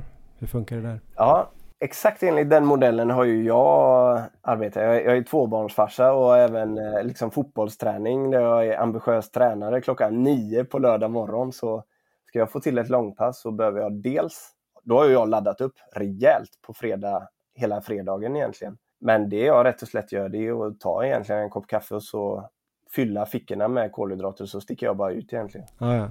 Och det är oftast det mönstret. Du tar ingenting innan då? Nej, ingenting innan. Och, och, det är det mönstret som vi ser i, i Östafrika, i Etiopien och i Kenya till exempel. De, kan, de genomför liksom knallhårda träningspass eh, på fastande mage på, i gryningen egentligen. Så det som är viktigt där, det är att fylla på dagen innan. Och det, det är ett sånt här standard... Eh, standardråd som jag brukar ha, alltså en, en uppladdning egentligen i alla sporter. Det sker ju inte på tävlingsdag eller på matchdag utan det sker ju dagen eller två dagar innan. Det är där du gör en uppladdning. Vi har hoppat lite fram och tillbaks här nu kanske, men eh, avklarat ja. tänker jag sträckor upp till 10 000. Sen blir det lite intressant. Eh, sen beror det här såklart på tävlingstid. Nu pratar vi ganska mycket om tider för eliten. 10 eh, 000 kan ju vara allt från 26 minuter till 60 minuter. Men ja. eh, om man går upp då ändå på halvmara och kollar lite på det och maraton där man dessutom då brukar ofta ta in någonting under loppet. Ja. Och halvmara är intressant eh, distans för vi har intervjuat väldigt många duktiga, i alla fall svenska halvmaratonlöpare och det går ju från att vissa inte nästan ta någonting utan de kanske bara tänker ja men jag tar något vid 10 om jag känner att jag behöver det. Till att man kan liksom ha tre, fyra gälls och en jättetydlig plan. Ja. Eh, vad säger du om halvmaradistansen? Ja, jag, jag har ju några kommentarer där. Så dels så beror det ju på hur bra du pacear dig själv. Jag menar, när jag sprang Göteborgsvarvet för två år sedan tillsammans med min argentinska kollega som också är tidigare fotbollsspelare. Alltså vi, vi väggade ju efter 11-12 kilometer. Mm. Trots då att vi hade varit offensiva i vår förberedelse. Så allting handlar ju om intensiteten du går ut på, hur nära dina trösklar du ligger, Ja. den anaeroba eller, eller laktattröskeln. Så det är en sak. Men sen handlar det också om det här med den här glykogennormaliseringen innan loppet. Liksom när du ställer på startlinjen, hur välfylld är du egentligen? Det är egentligen det som dikterar, det är de två faktorerna som dikterar hur mycket du behöver inta under eh, en halvmara till exempel. Men, men för min del då som liksom hade kunnat satsa på ja, men, under 1,40 till exempel eh, på en halvmara, runt 4.45 tempo. Så hade jag, jag själv, jag ligger ju så nära min anaeroba tröskel att jag behöver ju stoppa i mig en hel del trots att jag är laddad dagen innan. Hur mycket kan det vara? En hel del? För vissa tänker att det är två gälls och vissa tänker att det är fem.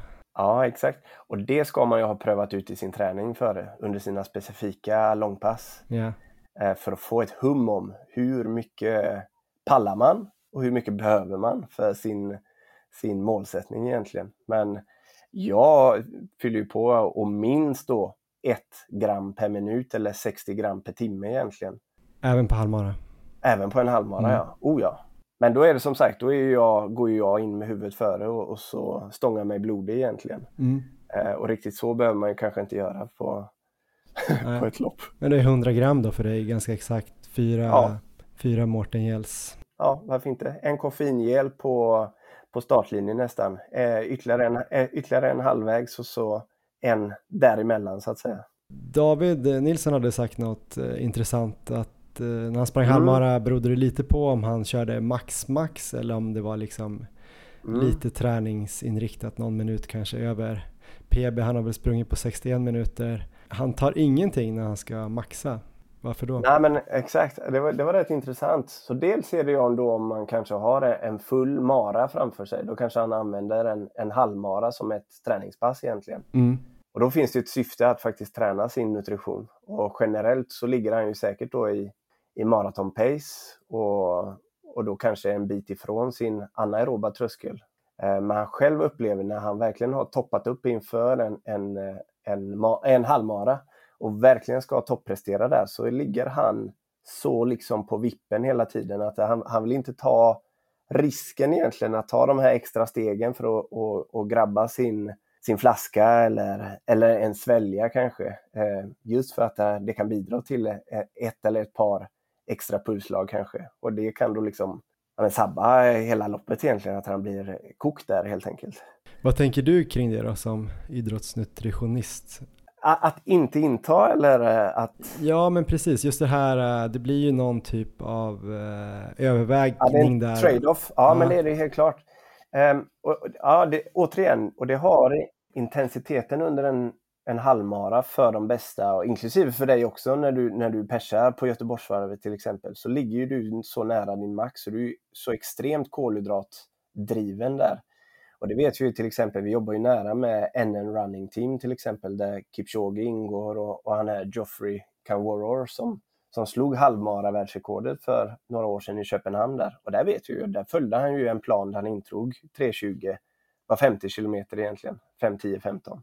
Och det är inga stora mängder och där är kanske en av effekterna att man bara vill ha kolhydrater i munnen bara för att få den här liksom lilla, lilla kognitiva effekten. Men, men det, är, det är nog en, en liksom lite individuell grej. Jag vet Musse har ju har ju delat att han själv försöker alltid liksom få i sig någonting var 50 kilometer. Mm. Jag ska snart släppa iväg dig till nästa möte. Jag tänker att det är med Kipchoge eller Blumenfelt eller någon. Men eh, först lite maraton måste vi ändå snacka om. Eh, fortfarande där om man ska eh, ta det från början då. Koffein, absolut. 36 milligram en timme innan. Eh, nitrat kanske om man inte är på absoluta världsnivå. Mm. Eh, kolhydratuppladdning här då. Två dygn eller 36 till 48 timmar, 10 till 12 gram per kilo kroppsvikt. Mm. Något mer inför som man bör tänka på att stoppa i sig? Nej, alltså jag vill nog återigen förflytta mig egentligen till hela ens eh, förberedelse. Det är ju egentligen, du har ju lagt grunden 8-10 veckor innan egentligen. Det är där du ska ha förfinat din plan och, och vet vad du, hur mycket du behöver stoppa i dig och så vidare. Och har fått den här magträningseffekten.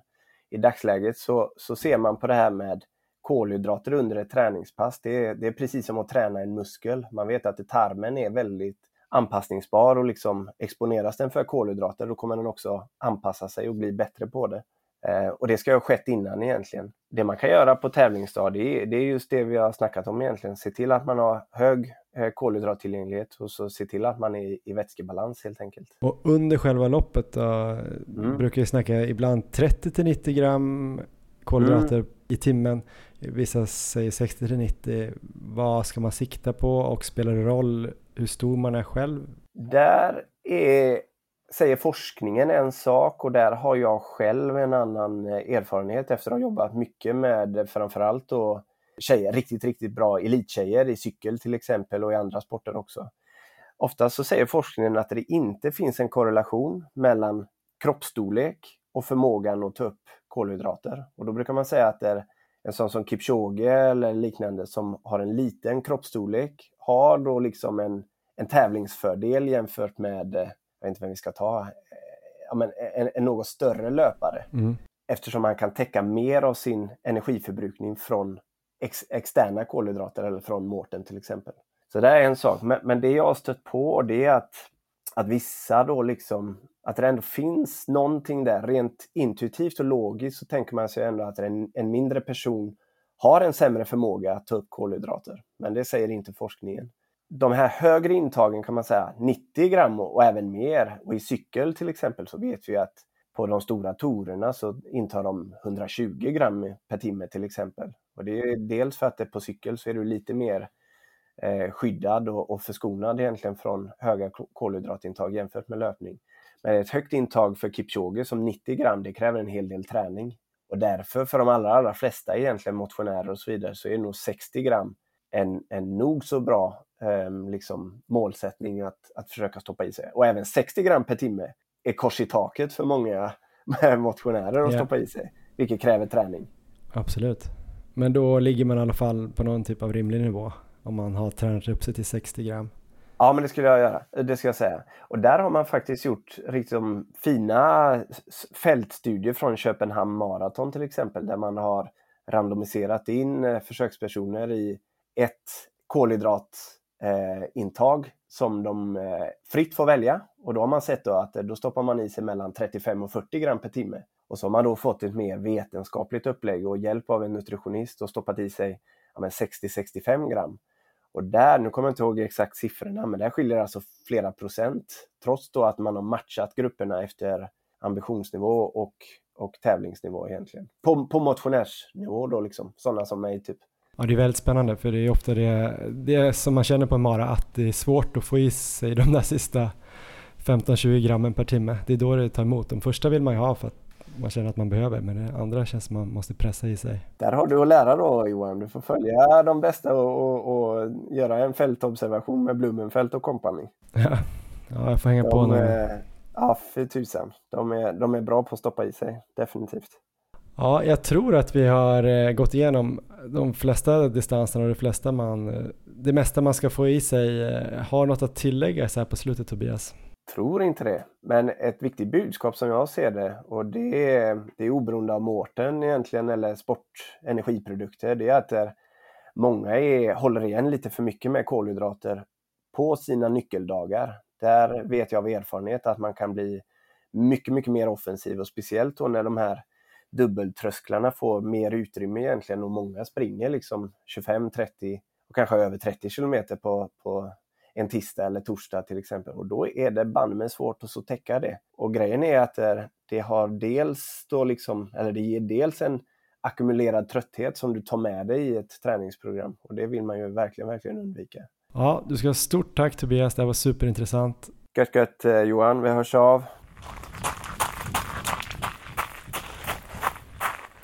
Ja, det där var alltså Tobias Kristensson och eh, även om vi har varit inne på det här ämnet tidigare så tyckte i alla fall jag att han eh, adderade ännu mer kunskap och eh, dessutom har vi nu en eh, rätt bra sammanställning för olika distanser som man kan gå tillbaka till när man ska tävla. Eh, extra plus här då att vi fick lite inside info om hur grymma atleter gör och så hintade han också om en, en ny produkt här Eh, in, innehållande bikarbonat då får vi väl gissa, som verkar riktigt intressant. Eh, bra prestation av Tobias här, eller vad tyckte du Erik? Ja men verkligen, det jag älskar att lyssna på Tobias. Jag har haft eh, eh, jag har ju pratat mycket med honom här under senaste året inför mina lopp. Eh, alltid lika intressant och massor av bra tips för många olika distanser. Jag ska tillägga här då innan vi går vidare och ska snacka lite mer eh, nutrition och kanske extra mycket om Ultra då. Den här intervjun är inte på något sätt sponsrad av Mårten. Eh, vi har inget samarbete med dem eh, mer än att de har skickat produkter till oss då som vi får prova och sen har de varit intresserade av dina upplägg eller ditt upplägg framförallt här under SM. Så du har gett dem info tillbaks eh, men vi har inget annat samarbete med dem. Vi tyckte bara det var sjukt intressant att prata med med någon som kunde så här mycket och, och få träffa så många eh, häftiga atleter. Eh, det blev ganska tydligt för mig då och för mina lopp i höst här Erik eh, hur jag ska göra det ganska fastslaget att jag ska kanske försöka sikta på 60 gram kolhydrater i timmen på Lidingöloppet och Valencia Marathon. Kanske blanda gel 100 och eh, Morten 320. Koffein innan, kanske nitrat. Jag kanske var på gränsen till att jag var för bra för, för nitrat. Vi får väl se. Det brukar inte vara något negativt med nitrat tänker jag. Och sen då den här äh, lite mer noggranna kolhydratladdningen en till två dagar inför eller? Kanske någon salttablett har jag tänkt på bara för att säkerställa att jag har bra saltbalans. Jag kanske är en sån här äh, heavy sweater med mycket salt i, i, i svettet. Jag vet inte. Har du något att tillägga där innan du går in på ditt upplägg här för Verona? Ja, men jag tycker du ska passa på nu att träna på alla långpassen med energi.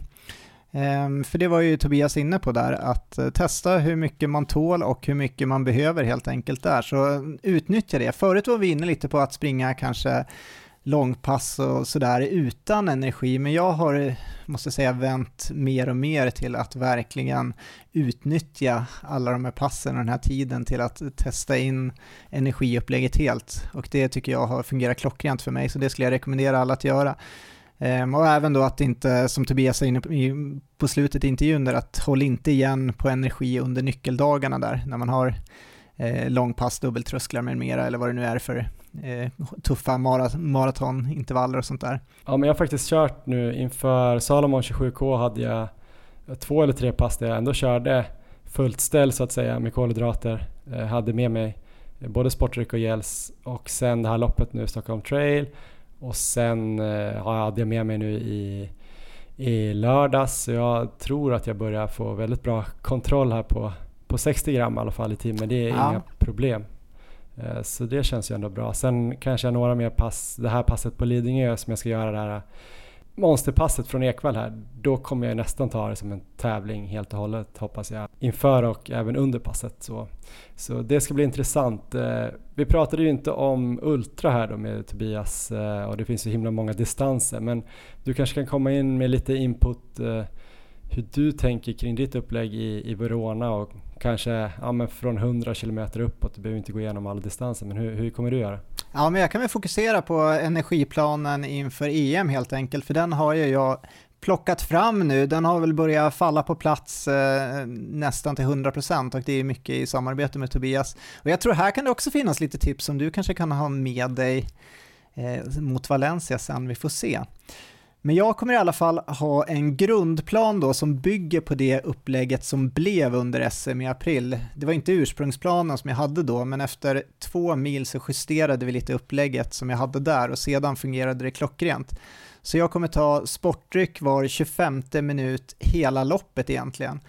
150 milliliter varje gång och jag blandar den mer koncentrerad än vad som brukar rekommenderas. Så det är två påsar Mårten 320 i 750 ml vatten. Och Mårten har flaskor i den storleken så det är väldigt smidigt att blanda på det sättet. Och jag har tränat massor med den här koncentrationen på alla de här långpassen jag har kört och jag kan helt ärligt säga att jag tycker den är god. Den är lite tjockare än vanligt men liksom noll problem att dricka. Så jag skulle rekommendera alla som har möjlighet att få i sig egen sportdryck under lopp att testa att träna på att inta den mer koncentrerad. Så till exempel du Johan som ska springa här i Valencia, du kanske kommer ha langning där eh, under loppet och få sportdryck, då tycker jag definitivt du ska testa att eh, köra den här koncentrationen. Ge den chansen några gånger för att det är ett väldigt bra sätt att få i sig mycket energi. Ehm, och det, för mig har det fungerat jättebra. Jag vet också att eh, flera av de här eh, elitatleterna som Tobias nämner i intervjun kör precis eh, samma sak också. Blumenfeld till exempel, han kör också med sportdrycken väldigt koncentrerad.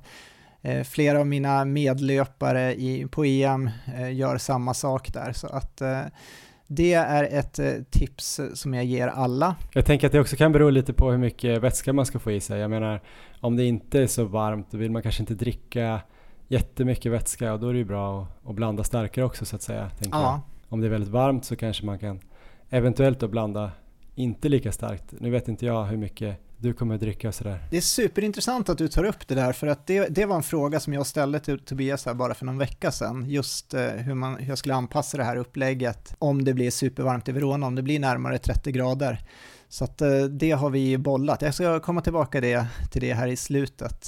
Ehm, men eh, det är alltså som Tobias nämnde i intervjun 80 gram kolhydrater per påse. Jag tar alltså två stycken i 750 milliliter vatten alltså totalt 160 gram som jag sen dricker vid fem tillfällen, alltså 32 gram var 25 minut. Så i snitt under loppet blir det cirka 77 gram kolhydrater i timmen jag får i mig av sportdryck.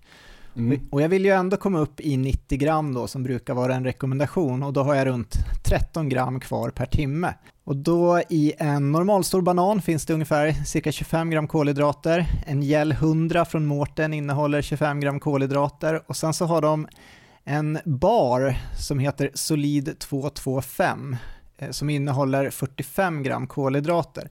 Så utspritt under loppet så kommer jag ta in en gel, en halv bar eller en halv banan vid olika tillfällen för att då säkerställa att jag når upp till cirka 90 gram i timmen. Jag trodde först och hoppades att du skulle säga att du hade dammat av eh, godistaktiken från eh, Madrid 2018, där våren. Ja. Att du skulle ta en eh, Ferrari-bil och en eh, Haribo-napp varje timme. Den här, gång, den här gången skulle upplägget kunna fungera bättre när jag inte behöver bära runt godiset själv i en påse.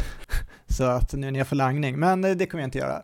Eh, när det kommer till koffein så kommer jag börja ta det cirka 11 timmar in i loppet, alltså på lördag kväll. Det gjorde jag också på SM. Eh, huruvida det gjorde mig piggare vet jag egentligen inte, men psykologiskt känns det rätt. Och jag kommer ta det genom Mårtens sportdryck 320 med koffein. Den smakar enligt mig precis lika som den andra sportdrycken, så det har fungerat väldigt bra. Och sen så under natten då så kommer jag åter ta den här sportdrycken med koffein vid några tillfällen, så jag kommer fylla på där. Sen kommer jag dessutom köra koffeindetox eh, sista dryga två veckorna. Jag har precis börjat med det nu faktiskt. Eh, så att det blir inget kaffe här eller koffein på något annat sätt fram till loppet. Och av de studier jag läst så ska väl det egentligen inte ge någon direkt effekt, men eh, det känns ändå som någonting som jag tycker är värt att göra, kanske sova lite bättre de sista veckorna och sådär. Och jag hade inga problem att sluta med kaffe sista veckorna innan SM, för då körde jag samma upplägg. Så att jag testar att köra på det. Så det är liksom mitt grundupplägg här. Men vi kan väl komma tillbaka till den här frågan då som du hade, om nu temperaturen eh, blir mer extrem. För då var jag inne lite först då på att jag kanske inte skulle köra den här koncentrerade sportdrycken. Men Tobias tyckte ändå att jag skulle ligga kvar på den planen eh, så att jag skulle säkerställa att jag fick i mig den energi jag hade planerat, eh, dricka det efter planen och sen komplettera med vatten efter törst. Och därutöver komplettera med ytterligare en halv banan eller en halv bar var tredje timme ungefär för att täcka upp för eh, eventuell saltförlust och sådär. Och det upplägget byggde då också på att jag är värmeacklimatiserad, vilket jag nu verkligen räknar med att vara med tanke på att jag ska besöka Eh, gymmet här i regnkläder kommande veckor. Så att eh, jag gör i alla fall allt jag kan för att vara värmeacklimatiserad. Så, så det är upplägget. Och det sista då är att jag kommer ta salttabletter, en tablett var tredje timme. Och det körde jag också på SM och det var inga problem alls att få i sig dem där. Och det är väl ingen eh, dum idé tycker jag heller för dig att kanske få i dig åtminstone en tablett där under maran i Valencia. Vet ju inte om det hjälper mot kramp, men eh, vi gör väl allt vi kan för att eh, det inte ska hända i Valencia. Jag tänker också att det är bra att göra allting bra och sen när folk säger så här, men du borde kanske testa med salt eller du borde kolhydratladda bättre eller du borde träna hårdare. Om man har gjort allt det där, då kan man ju ja, räkna bort alla de anledningarna. Då är det någonting annat. Så Ja. På så sätt är det bra om inte annat. Precis, så, så där har vi det. Det är det jag kommer göra där under ett dygn i Verona. Och eh, det enda problemet eh, som jag kände efter SM, det var ju att jag hade så fruktansvärt ont i tänderna eh, flera dagar efter, efter, på grund av allt socker man får i sig. Men det får jag ta, det kunde jag borsta bort där på några dagar. Så. Du blev aldrig less på det du tog in då liksom, eller rädd att du ska bli less nu? För att även om det inte är så mycket smak i de här produkterna så blir det ändå samma smak hela tiden så att säga. Ja, nej men jag, jag fick faktiskt någonting under SM. Det var Jonny som hade en elektrolytblandning där. Jonny Hellneby är min support där, så att jag ska ta kontakt med honom här och försöka få det hemliga receptet till hans elektrolytblandning, för den var riktigt god att bryta av med där två gånger under loppet. Ehm, det skulle kunna funka kanske med någon Resorb Sport eller något sånt där att ta in också, så man får någon annan smak i munnen vid något tillfälle. Eh, så det är ingen dum idé, men däremot så jag gillar ju verkligen eh, Mårten 320 där så att eh, jag tycker den är god. Jag blev inte less under loppet, men eh, som sagt det är ju otroligt många tillfällen man ska eh, inta det under ett 24 timmars lopp så det kan ju vara gott vid något tillfälle att bryta av med någonting. Eh, En kopp kaffe där med fyra timmar kvar kan också vara på sin plats, ljummet kaffe. Vet du om det är någon av dina kollegor eller konkurrenter eller vad man ska kalla dem som kör upp mot 120 gram kolhydrater i timmen? Det vet jag faktiskt inte. Jag skulle tro att det är mer i cykelsammanhang man kommer upp så högt. Jag tror det är ganska svårt att få i sig så mycket eh, när man springer 24 timmars lopp, eh, min gissning, men eh, det är möjligt att några ligger högre. Och lite spännande här snabbt, jag tänkte bara på hur många kilokalorier det här kommer bli på ett dygn. Ganska spännande, 90 gram kolhydrater i, i timmen då sa du. I en Morten 320, 80 gram kolhydrater är då 320 kalorier. Så lite mer än det i timmen. Säg 350, 3500, 7000, 8400 kilokalorier på ett dygn. Det är ganska mycket energi det. Ja, ja men det ska, det ska bli gott. Matresa till Italien. Precis, och sen så hoppas jag att jag får tillbaka lite aptit till banketten sen på kvällen. Ska jag äta något annat då? Ja men nu ska vi blicka lite framåt till ett annat lopp då som också avgörs den 17 september men det fortsätter inte den 18 september. Tack och lov då. Det är Ramboll Stockholm halvmaraton eh, som vi då inte planerar att springa i år. Erik du är upptagen av EM då som sagt. Jag kommer förbereda mig för Lidingöloppet helgen efter. Kanske, kanske, kanske att jag eh, eventuellt deltar som någon slags eh, farthållare om eh, det går ihop med min planering. Eh, en som ska göra sitt livs snabbaste halvmara den 17 september det är 37-årige Daniel Åkerlund som har varit en ambassadör för det här loppet under året. Han är stadsdelen Norrmalms representant. Eh, nu ska ni få höra hur han har förberett sig inför loppet. On your marks. Get set. Ja, men då får vi eh, varmt välkomna då Daniel Åkerlund till podcasten Maratonlabbet. Hur är läget Daniel? Ja, men det är bra. En stor ära måste jag säga att få vara med i det här nobla sammanhanget. Det är kul att få ha dig med. En eh, driven motionär får man väl ändå säga som ju om inte allt för länge ska springa Stockholm halvmaraton. Ramboll Stockholm halvmaraton. Hur är läget? Det här kommer ju släppas ungefär två veckor innan loppet. Eh, känner du dig lugn och eh, skön än så länge? Alltså ja, nu är ju nervositeten börjar ju komma. Mitt psyke är väl kanske inte så här det bästa, så nu vill man liksom spela ner betydelsen av det här så mycket som möjligt. jag borde ju greja 1.25 men jag börjar tänka ja, men 1.35 det är ändå okej, okay, det är ändå okej okay för att liksom ta bort pressen på mig själv. Men äh, för tusan, det, det här kommer bli kul. Ja, och då kommer ju pressen öka nu efter att du varit med här och sen sista veckan när du börjar släppa på träningen kommer jag det vet, kännas ännu det, värre. Jag vet, det är fruktansvärt. Men ja.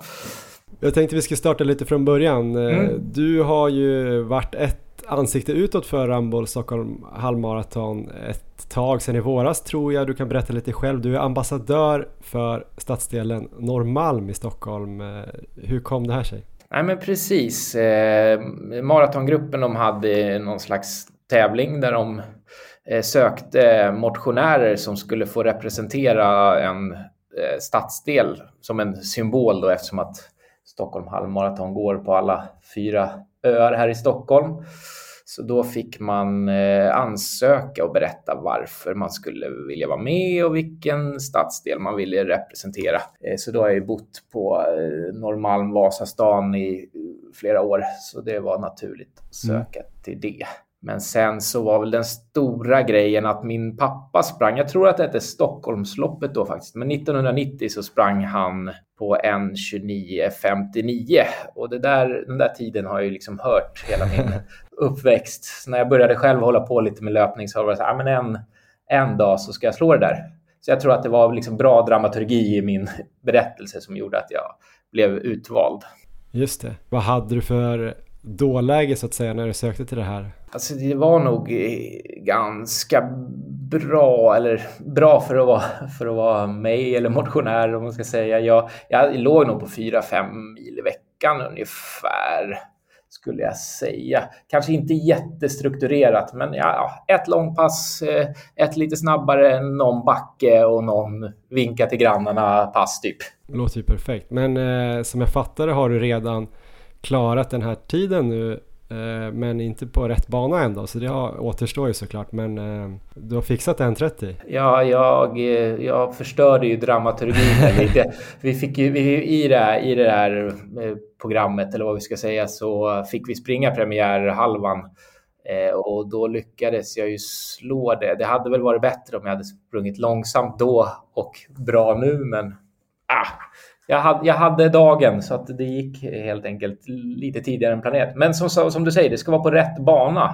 Det ska ju vara i eh, Stockholms stads miljö och inte ute på Djurgården. Men eh, hur har du tränat då sen du blev utvald till det här? Har det liksom stegrat din träningsmängd? Det har blivit, vi eh, fick ju då som en del av det här så har vi fått eh, löpprogram som eh, Anders Salkai har gjort så att det har ju blivit mycket mer strukturerat, eh, vilket jag kan rekommendera alla det. Om man om man känner att man stragglar med sin löpning eller har fastnat lite grann så hitta något program eller någon coach eller något. För att löpning behöver inte vara enformigt har jag lärt mig utan man kan ju liksom variera på alla de sätt och vis. Och det är norska trösklar och svenska och kenyansk distans och det är Michigan-pass och ja, det går ju att liksom mickla i, i förbannelse, höll jag på att säga, men är hur mycket som helst.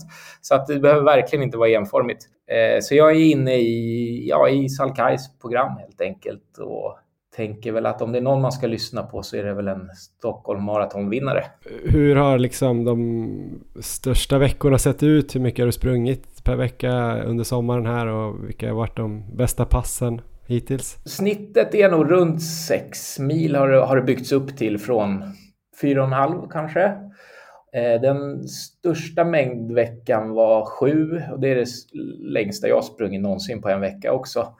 Sen har det väl varit, jag skulle säga att det kanske har varit en blandvecka, en mängdvecka, en hårdvecka och en återhämtningsvecka generellt.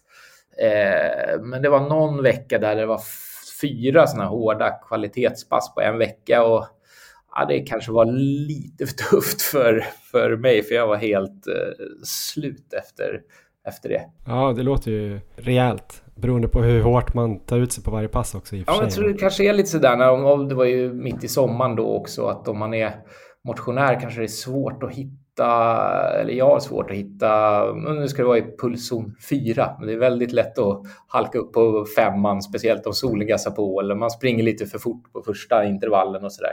Så att, eh, ja, jag tycker det är lite svårt att hitta rätt nivå på passen om det står hårt. Vad, vad är hårt och vad är jättehårt? Eller, ja. Men hur har utvecklingen sett ut då? Har du liksom eh, fått, ehm, eller vad är det nya målet så att säga? Ja, men nu, eh, jag har fått ett 1.20 program och det, nej, det kommer inte gå. Så bra är jag tyvärr inte. Men 1.25 är mitt eh, mål. Teoretiskt så är det möjligt. nu ska det göras praktiskt också. Har du kört något pass som visar på att du skulle ha den kapaciteten eller kört något millopp eller liknande? Ja, nej, men eh, jag tycker att eh, tröskelpassen då, de här lite längre, till exempel 3 gånger 10 med kanske två minuter joggvila, där ligger jag nog på 3.50, 3.55 så att det tycker jag båda gott. Sen eh, har vi några sådana här snabb 400 verkar jag inte vara så bra på. Där tror jag man ska ligga på 78 sekunder eller något enligt programmet och det grejer jag inte. Jag kanske snarare på 82 sekunder eller något sånt där. Yeah. Så att, nej, men det, det ska kunna gå. Det ska gå himla blyg här känner jag. Det ska gå. Ja men det är väl typiskt svenskt va? Att uh, inte vara alltför självsäker. Det är lite högre fallhöjd då om man går ut Exakt. Och, och lovar någonting. Du vet ju inte heller vad det blir för väder eller någonting. Nej, nej. Eller vart du hamnar i, i någon klunga eller inte och sådär. Men om man blickar mot uh, loppet då. Uh, hur lägger du upp den här sista tiden fram då? Jag har inte helt koll på, jag följer, jag får ju liksom så här, här är veckans pass. Ah, okay, är så, så jag, ja, så att jag har inte riktigt koll på det. Men jag, jag, sneglade lite och såg att det var mängdvecka nästa vecka. Så in, inte direkt så hårt, men, men lite längre grejer. Och sen så, jag tror jag skulle lätta upp två veckor innan med Liksom, var, det, var det runt 40 procent av det man brukar springa, något, något liknande. Men två lätt kortare veckor innan loppet och så en mängd vecka som är kvar för mig då i, i själva programmet. Och själva loppet då, vad ser du framför dig? Har du sprungit loppet förut eller har du testat banan eller? Jag, jag har aldrig gjort det eh, faktiskt, testat banan men eh, jag tänker mig, jag tycker så starten är alltid kritisk och lite svår tycker jag när man får ligga liksom och ja, men kanske rycka eller försöka hitta sin position. Jag tycker älskar när man kommer in i sin fart och sin rytm. Och, så här, drömmen hade varit en 4.05 hare vars rygg man bara kan ligga och rulla på så att man får jämnhet genom hela loppet. Det vore dröm för mig. Eh, så att, eh, men det ser jag fram emot att kunna hitta den här arbets, man, arbetstempot. Men i övrigt då kring loppet, eh, vad tänker du då? Kommer det komma släkt och vänner och familj och, och heja på dig för att du ska slå din pappas rekord här nu då? Ja men det hoppas jag, det hoppas jag. Eller det kommer det göra. Eh, så att eh, kom ihåg när man själv stod bredvid banan och hejade på pappa så nu hoppas jag väl att sambo och dotter kommer stå bredvid och förhoppningsvis heja på mig. Nu vet ju inte jag hur det är med din pappa idag, men kommer han vara där och kolla? Det är så himla synd. Han, skulle, han fyller 70 om två veckor och det, han hade en så fin grej planerad att han tänkte springa. Han är ju inte riktigt i samma tider som han var då för 32 år sedan. Men han, han ville springa nu och göra en tid när han är 70 som jag skulle slå när jag fyller 70. Men nu är han lite för skrupplig så att, eh, så att det gick tyvärr inte. Men det hade varit det hade ju varit fint. Men han kanske kommer heja på dig så att du slår Det kommer han absolut göra. Ja men stort tack då för att du ville vara med här Daniel och eh, outa ditt mål så du får en högre press på dig och eh, stort lycka till eh, den 17 september. Tack så hemskt mycket. Vi får se om det finns någon must i pulkan. Ja, Erik, eh, det här loppet har ju både du och jag sprungit. Eh, du har ju sprungit eh, när det till och med hette typ Sankt Eriksloppet. Ja, just det. Det har jag. Och jag faktiskt, min första halvmaraton, när jag försökte springa under 90 minuter som ju var här Daniels ursprungsmål, det var Stockholm halvmaraton och jag klarade det inte. Jag tror jag sprang på 1.30-50 eller något sånt där. Det var min första halvmara någonsin för typ 10 år sedan kanske. Eh, men har du något tips här då till Daniel och andra som ska springa Stockholm halvmaraton, Erik? Nej, men det är väl framförallt att njuta av att springa i centrala Stockholm. Det är ju kanske min favoritplats att springa på. Stockholm maraton och Stockholm halvmaraton där. Det brukar ju vara magisk stämning på flera partier där, så att det är ju bara att ta in publiken och ta in stödet längs vägen. Eh, sen så, eh, ja, men det är ju bara att kämpa på där och eh, på slutet så kommer det ju vara lite, lite lätt uppför där några kilometer, så i alla fall försöka ha kvar lite krafter där så att man kan trycka hela vägen in där. Ehm, och sen så sista kilometern så, jag, jag, vet för att när jag sprang där för, det var väl, var det tre år sedan tror jag, så Eh, jag var helt slut med en kilometer kvar, men det går alltid att eh, fixa den där sista kilometern när man börjar närma sig målet. Så att eh, det gäller bara att slita sig upp där till två mil ungefär sen så kommer det, det kommer gå att hålla hela vägen ändå. Så att det kommer gå hur bra som helst. Annars några kvicka tips här då från Maratonlabbet. Jag tänkte bara om man har tränat bra och hårt här under sommaren så kanske ett hårt pass cirka 8-10 dagar innan loppet skulle vara att rekommendera. Om man har liksom volymen på passen inne redan så eh, brukar vi säga typ så 3 gånger 4 km i halvmarafart med 500 meter rätt snabb joggvila. Det kan vara ett bra pass och sen börjar man ju trappa ner då. Det kanske man kör då onsdag eller torsdag veckan innan. Ett lite kortare långpass helgen och sen sista veckan våga dra ner på träning. Vi brukar väl säga någonstans hälften av mängden som man brukar köra på sina pass med lika många pass ungefär. Du kanske vill hålla uppe lite mer volymen då har du märkt. Men, men jag brukar gilla att dra ner ganska mycket för att bli riktigt fräsch. Typ kvalitet tisdag tänker jag. Lugn distans onsdag, kanske vila torsdag, 5 km lätt plus strides, alltså några fartökningar på fredag. Det är en bra grundplan tänker jag. Och så kan ni ju lyssna på intervjun som vi hade där med Tobias angående nutrition då inför halvmara. Men eh, mycket kolhydrater sista dygnet då och inte äta mer utan kanske dricka mycket kolhydrater. 36 mg koffein en timme innan start, kanske nitratladdning och då minst tre dagar innan ska man starta då och sista dosen 2-3 timmar innan start. Under loppet 2-4 gels eller någon gel plus sportdryck om man nu inte är David Nilsson och ska maxa. Eh, då får man strunta i energi då kanske. Eh, och sen då ganska jämn fart, kanske lite långsammare i början till och med, så kommer ni växa in i loppet. Enkelt recept på succé. Succé hoppas vi också på då eh, samma dag i Verona för dig Erik. Eh, fram tills dess, det är inte riktigt ända fram tills dess, vi kommer komma ut med ett avsnitt här två dagar då innan din stora prövning i, i Italien. Vad kommer du göra framöver här då? Kommer du börja dra ner på träning snart eller kommer du fortsätta med de här 20 mila veckorna? Ja, men den här veckan kommer nog ändå vara i närheten av 20 mil. Vi får se lite hur det känns och eh, just nu när de här värmepassen också kommer in, hur mycket jag hinner med. Men jag hoppas ändå att få in 20 mil i öppning ungefär. Och sen så de sista två veckorna kommer jag börja dra ner kanske landa på någonstans runt 14 mil eh, näst sista veckan och verkligen dra ner mycket sista veckan och bara se till att eh, komma till start där med så fräscha ben som möjligt. Eh, sen så, ja, värmeträningen ska jag hålla uppe hela vägen in tänker jag tills vi åker. Vi flyger ner på torsdagen. Eh, så att eh, ja, fram till dess i alla fall så kommer jag köra de här värmepassen så ser det väl ut träningsmässigt. De här längsta långpassen har jag väl gjort nu så att det kommer väl inte vara något över 45 kilometer i alla fall. Det är fortfarande ganska långt men inte, inte som de allra längsta jag haft. Så den stora utmaningen som jag ser det själv nu är ju att hålla mig frisk eh, hela vägen fram till loppet. Jag är redan nu extremt nojig. Jag går runt med munskydd eh, om jag går och handlar och eh, så vidare på skolan då, Leon har ju börjat i ettan nu och eh, massor av barn på skolan och i hans klass är sjuka så att eh, jag förstår ju Johan Olsson nu och det upplägget han körde inför VM när han eh, bodde i en liten stuga ute i skogen sista veckorna. Man blir ju lite sugen men jag kommer inte göra det. Du kan få låna torpet. ja, just det.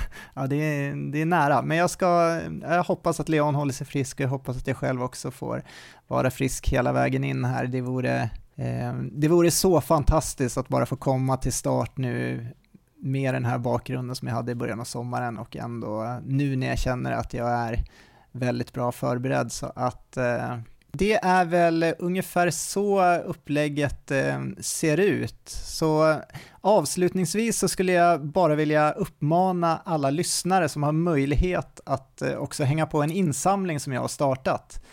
Och det är en insamling med UNHCR för krigsoffren i Ukraina. Och där kan man skänka en krona för varje kilometer man tror att jag kommer springa på EM i 24 timmars löpning. Det går självklart också bra med valfri annan summa och då kan man gärna skriva där i kommentaren hur långt man gissar på så får vi se vem som kommer närmast till slut. Jag har själv redan skänkt eh, 10 kronor per kilometer och är man nyfiken på hur långt jag gissar på kan man gå in och läsa det på insamlingen. Länk finns i bion på vårt Instagramkonto Maratonlabbet och på mitt eget Instagramkonto erik.olo. Eller så kan ni googla på EM i 24 timmars löpning för Ukraina. Så stort tack till alla som bidrar och redan varit med och bidragit. Härligt initiativ. Tack! Ehm, själv nu Johan, vad händer framöver för dig? Ja, men jag ska försöka se om jag kan akklimatisera mig då, inte till värmen eller så, utan till de här 10 milen i veckan ungefär. Eh, plus då kanske ett och ett halvt styrkepass i veckan, minst tänker jag. Så det kanske blir två pass varannan vecka och ett pass varannan vecka, helst två pass varje vecka. Vi ska se om jag kan hålla det här de närmsta två veckorna eh, och sen kanske börja träna lite, lite mindre. Se om jag kan lyckas återhämta mig från de här 10 mila veckorna. Den här veckan har jag två pass som jag är lite extra laddad för. Eh, dagen när det här släpps ska jag nog köra ett platt pass för att liksom stämma av formen lite grann. Jag är väldigt nyfiken på om jag har någon form överhuvudtaget. Om jag kan springa typ eh, halvsnabbt eller inte. Och jag tänker mig göra kanske någonting i stil med 12 gånger 3 minuter eller sådär. Lite progressivt och man börjar kanske halvmarafart de första fyra, kanske tröskel andra fyra och sen kanske 10K till och med upp mot critical velocity eller CV sista där. Eh, se ungefär eh, hur jag svarar på det, en minut lätt joggvila kanske. Typ ett sånt pass på platt underlag bara för att få förhoppningsvis självförtroende eller avskriva alla mål här under hösten. Om det känns bra i alla fall eh, så har jag tänkt mig då också testa det här Ekvalls monsterpass ute på Lidingö till helgen. Antagligen blir det på söndag. Eh, det tar jag nästan som en tävling då. Det är tre veckor innan loppet. Kommer det bli test av kolhydratuppladdning inför. Eh, samma energiplan som jag har tänkt mig på loppdagen. Kanske till och med springa i eh, samma typ av skor som jag kommer springa med på Lidingöloppet. I alla fall det jag tror då, tre veckor innan. Ska bli mycket intressant. Hoppas bara inte att jag knäcker mig där ute. Men eh, ja, det ska bli ett spännande svar. Då tror jag kommer känna hur pass positiv jag kan vara inför loppet. Ja, det ska bli spännande att följa. Eh, söndag låter väl väldigt bra där med tanke på torsdagspasset. Torsdag, lördag låter lite hårt.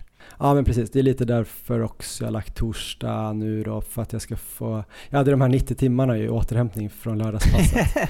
så jag tänker att egentligen hade jag nog tänkt att köra något på onsdag men så är man lite borta så flyttade jag på torsdag och då blir det söndag rimligt. Och så är det ju då bra uppladdning då kolhydratsmässigt med fyraårskalas på lördag så det ah. kanske blir lite kaka där då och saft jag tänkte också innan vi slutar, jag har lovat att eh, tipsa om ett lopp också, ett nytt lopp. Eh, det går ganska snabbt här Erik. Eh, Djurgårdsvarvet, det är ett lopp som eh, min klubb då, som jag då och då tränar med, eh, Fredrikshof, kommer hålla i. Det är deras första utomhuslopp. De har ju haft det här eh, Track League under eh, våren. Det här är första loppet utomhus. Det kommer gå av stapeln den 15 oktober ute på Djurgården. Jag tror det var 350 kronor anmälningsavgift. Det kommer vara farthållare för 40, 45, 50, 55. After run med pizza. Start klockan två.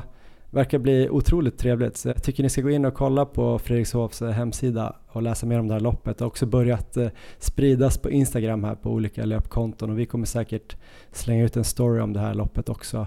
Verkar kul. Riktigt kul. Sa jag vad det hette? Djurgårdsvarvet? Annars säger jag det nu. Djurgårdsvarvet. Ni kan ju också kolla då på Instagram där som Erik sa, Maratonlabbet, Erik Olo, Johan Forstedt. Om det händer något, Strava, Erik Olofsson. se om du trappar ner och hur du mår av de här uh, cykelpassen i regnställ. Johan Forsstedt heter jag. Vi kommer komma tillbaka här om uh, två veckor. Då kommer vi snacka uh, mycket om ditt stundande äventyr då. Eh, kanske prata med någon om konkurrensen i det här EMet, se vilka du slåss om medaljerna med, säger man så. Eh, vi kommer nog också prata en hel del, eller i alla fall lite grann, om Lidingöloppet, för det kommer ju vara ungefär nio dagar till Lidingöloppet. Eh, så det blir ett spännande avsnitt det med Erik. Ja, men det kommer bli riktigt kul, så då kommer jag nog vara ganska nervös inför, inför loppet där. Får hoppas att jag inte helt har tappat förståndet efter dels värmeträningen och sen så taper madness på det, men det återstår att se. Nej, men vi hörs om två veckor. Då är det alltså bara två dagar kvar till att du ska springa för landslaget i EM, Erik. Eh, nästan lika sjukt som att du kör cykelintervaller i Rengsted. Ja, så är det. Ha det bra Johan. Ha det bra.